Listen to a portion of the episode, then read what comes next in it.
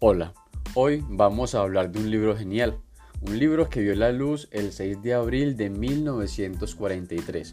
Para algunos puede ser viejo, pero aún es un texto, una obra vigente, ya que la Tierra está habitada por niños, en años, en edad,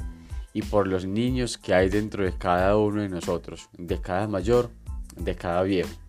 El Principito, una obra de Antoine de Saint-Exupéry, traducida a muchas lenguas y dialectos, dedicado a la niñez, a la imaginación, a la magia, a los valores, a la vida, a la vida simple, sencilla, esencial, en la que lo importante es el caminar de día a día, porque como dice el autor, no se ve bien si no es con el corazón. Lo esencial es invisible a los ojos.